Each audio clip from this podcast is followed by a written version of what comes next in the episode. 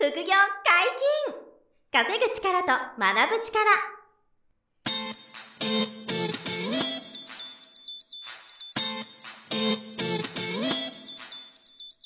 この番組は稼げるようになりたいを叶える副業アカデミーの提供でお送りいたします。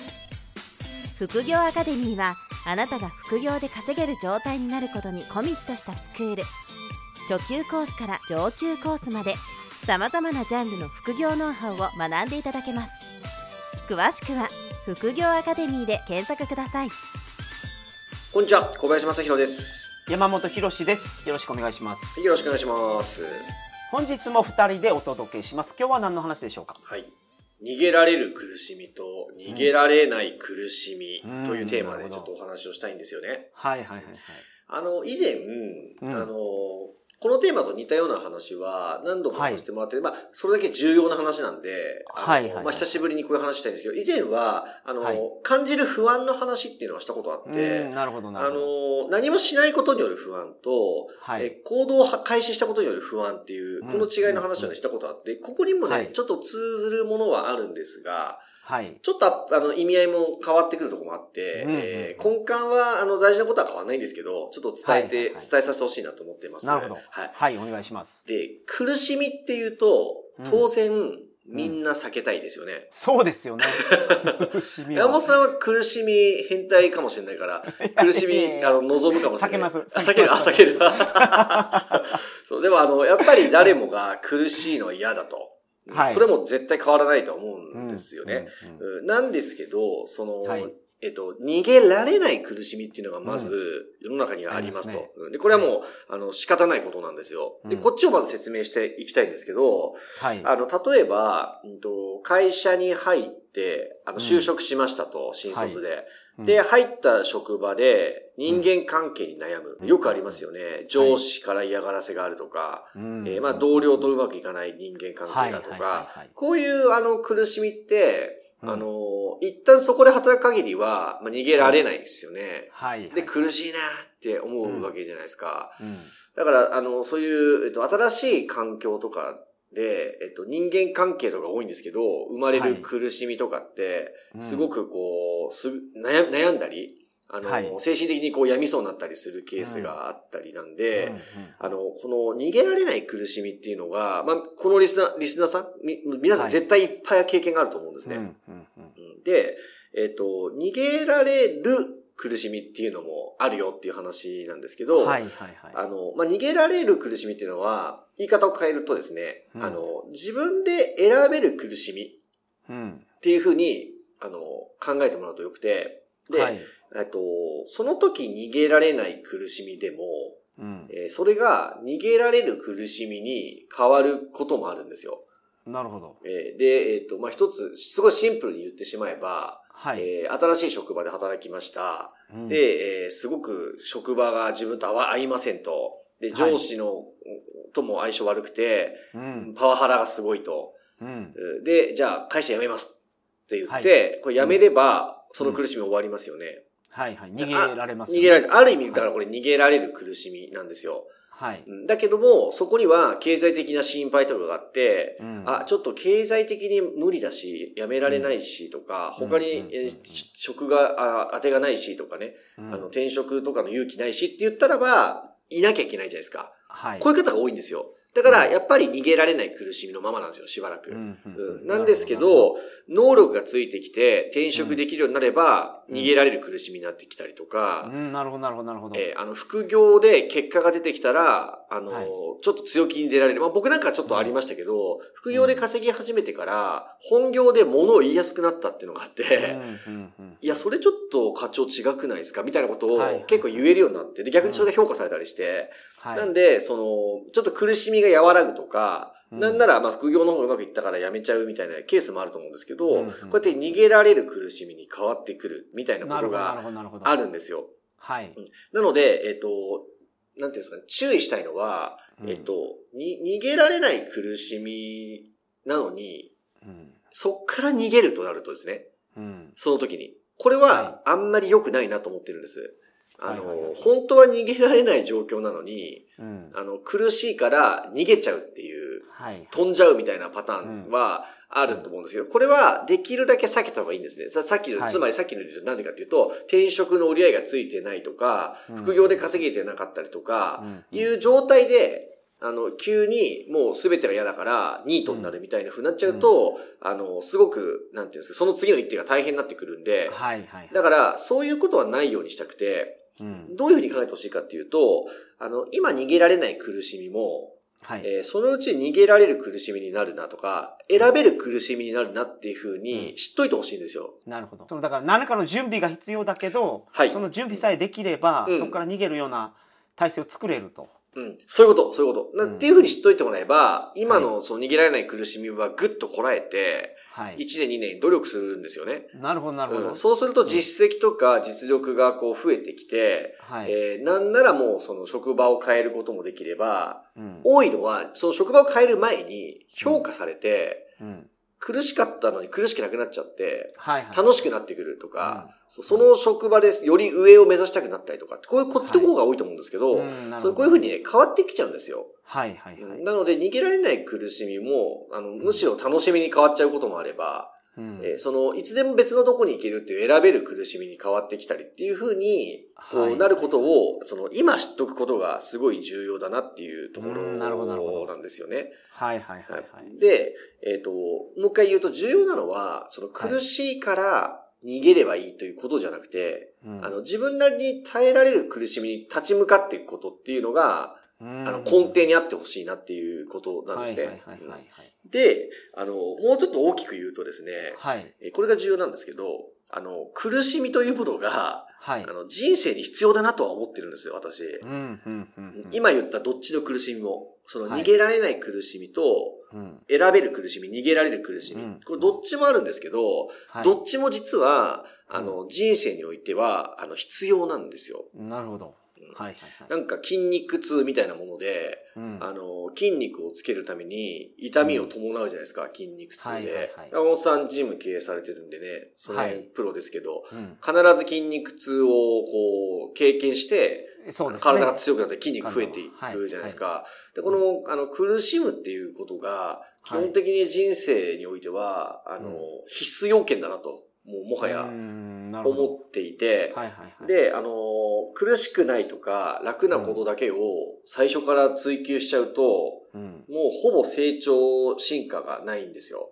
はい。で、あの、一応言っとくと、苦しみの先にですね、苦しんで苦しんで苦しんだその先には、はい。あの、楽、楽できるとか、うん。えー楽しいことだけやっていけるみたいな、あの、選択肢もあるんですよ。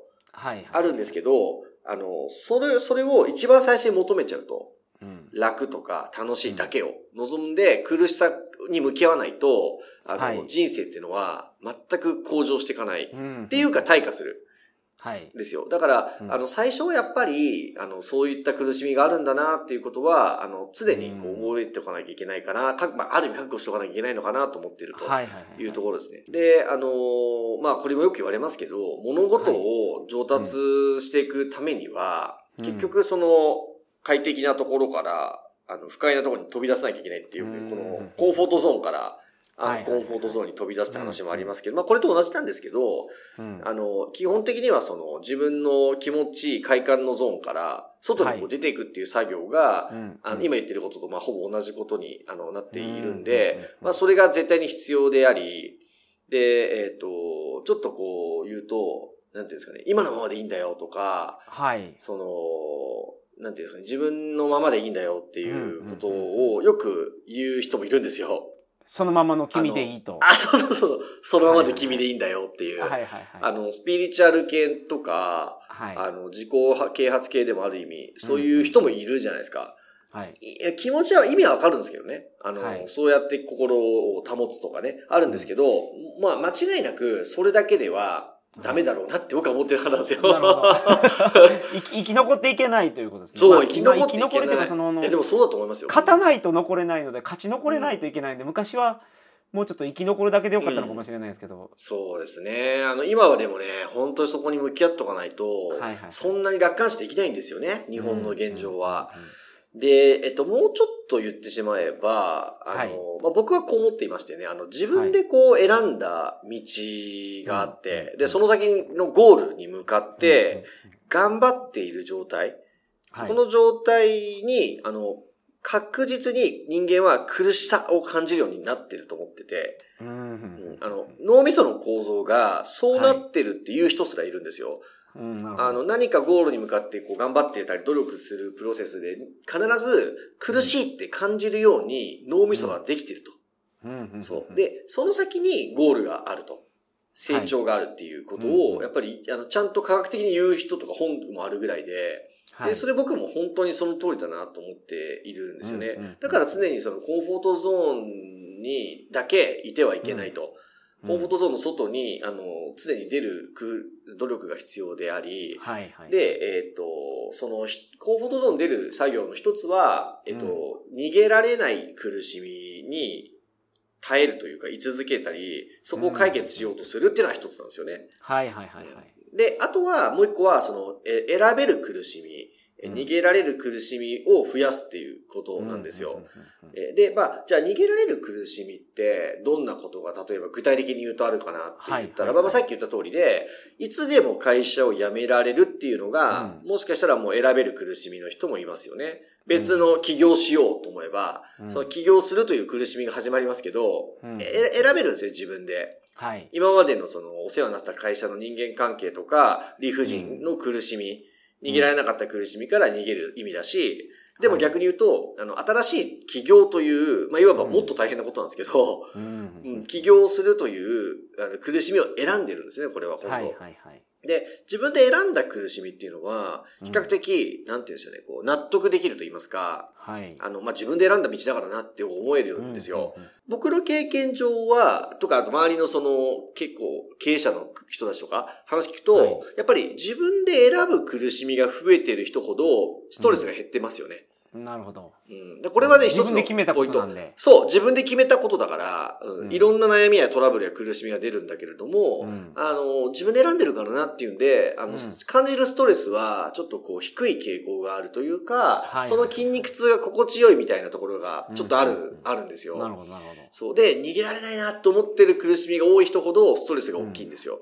うんううんんで、まあちょっともう一回言うと、その、今言ったどっちの苦しみも、その人にとっては意味があって、うんあの、成長するために必要だなって僕は思っているんですよね。はいはい。えーなんですけど、この内訳と言いますかね、うんあの、バランスが変わって人によって違うんですよ。はあ、なるほど。逃げられない苦しみが80あって、はい。選べてる苦しみが20みたいなう、んうんあの、苦しみが100あるとしたらですね。なるほど。うんで、この逆もあるわけですよね。20、はい80が逆になってる場合もあっはて。で、後者の方が、その選べる苦しみを多く持ってる人の方が、あの、幸福度が高いっていうか、まあ、その、えっと、ストレスが低いとはいはい。いうことになっていてて、はい。まあ、見た目も生き生きと活動できそうですもんね。そのと、まさにその話今したかったんですけど、はい。あのーなんかスーパーエイジャーっていう言葉があって、あのーはい実年齢よりも20歳以上若い状態に見える人のことを、うんうんスーパーエイジャーとか言うんですよ。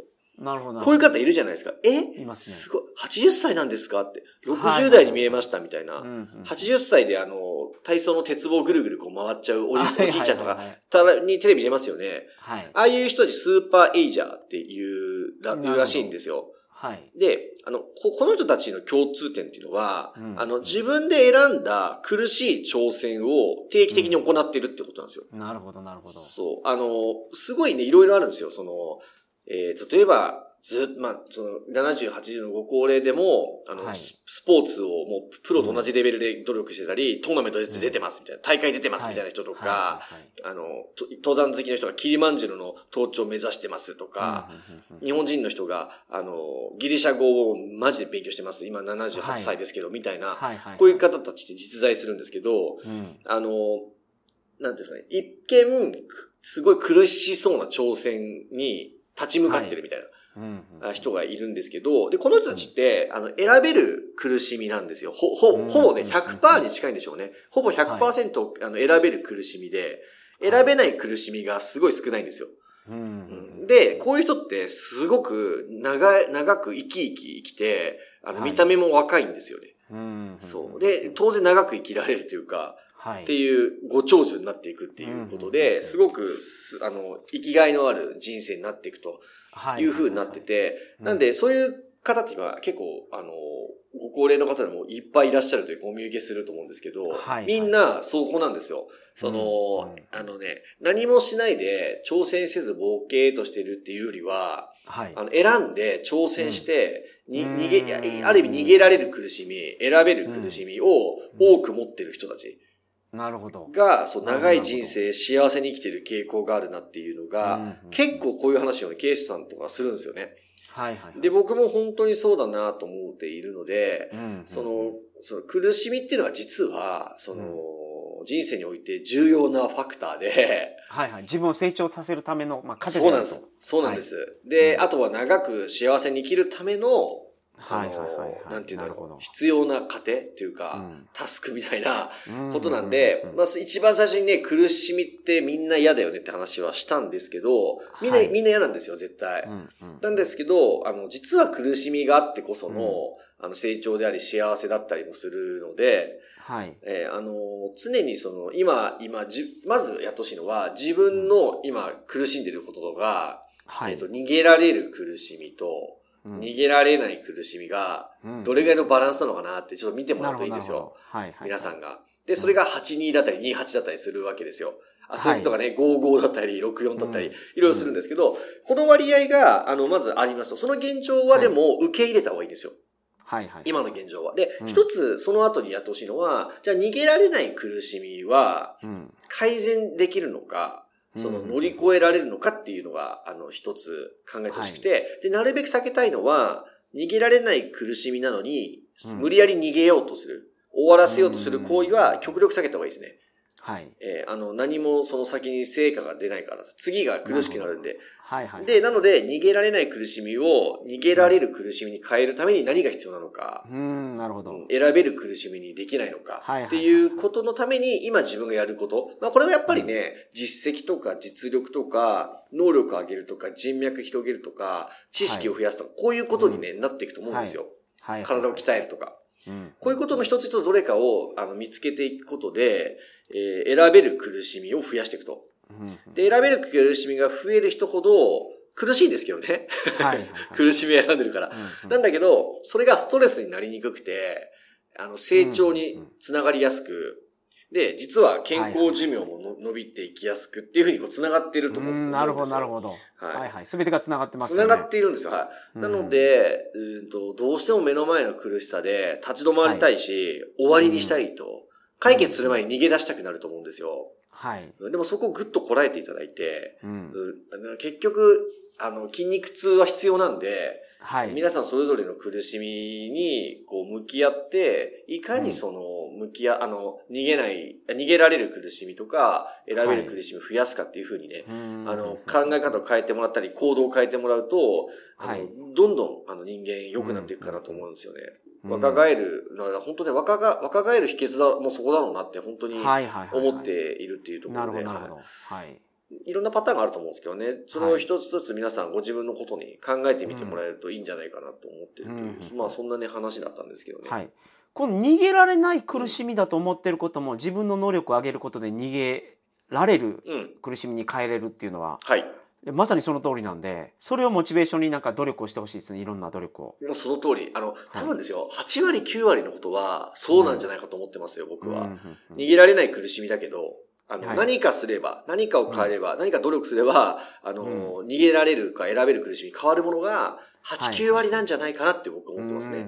はい。だから、そう思ったらね、なんか頑張ろうって勇気も湧いてくると思うんですけど、はいはいははいい。だから、全然その可能性が無限大と言いますかね、うんうん、っていうことだと思うんで、まあでもご自分がどう捉えるかだったり、ごはい自分が何やるかっていうこと次第じゃないですか、そこは。はいそこはだから諦めずに、あの、向き合って考えていくってことがね、大事なんじゃないかなと思うんですよね。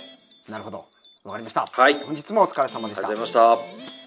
副業解禁稼ぐ力と学ぶ力そろそろお別れのお時間ですお相手は小林正宏と、山本博でしたさよならさよなら。この番組では皆様からのご質問を大募集しております副業に関する疑問・質問など副業アカデミーウェブサイトポッドキャストページ内のメールフォームよりお送りくださいませ。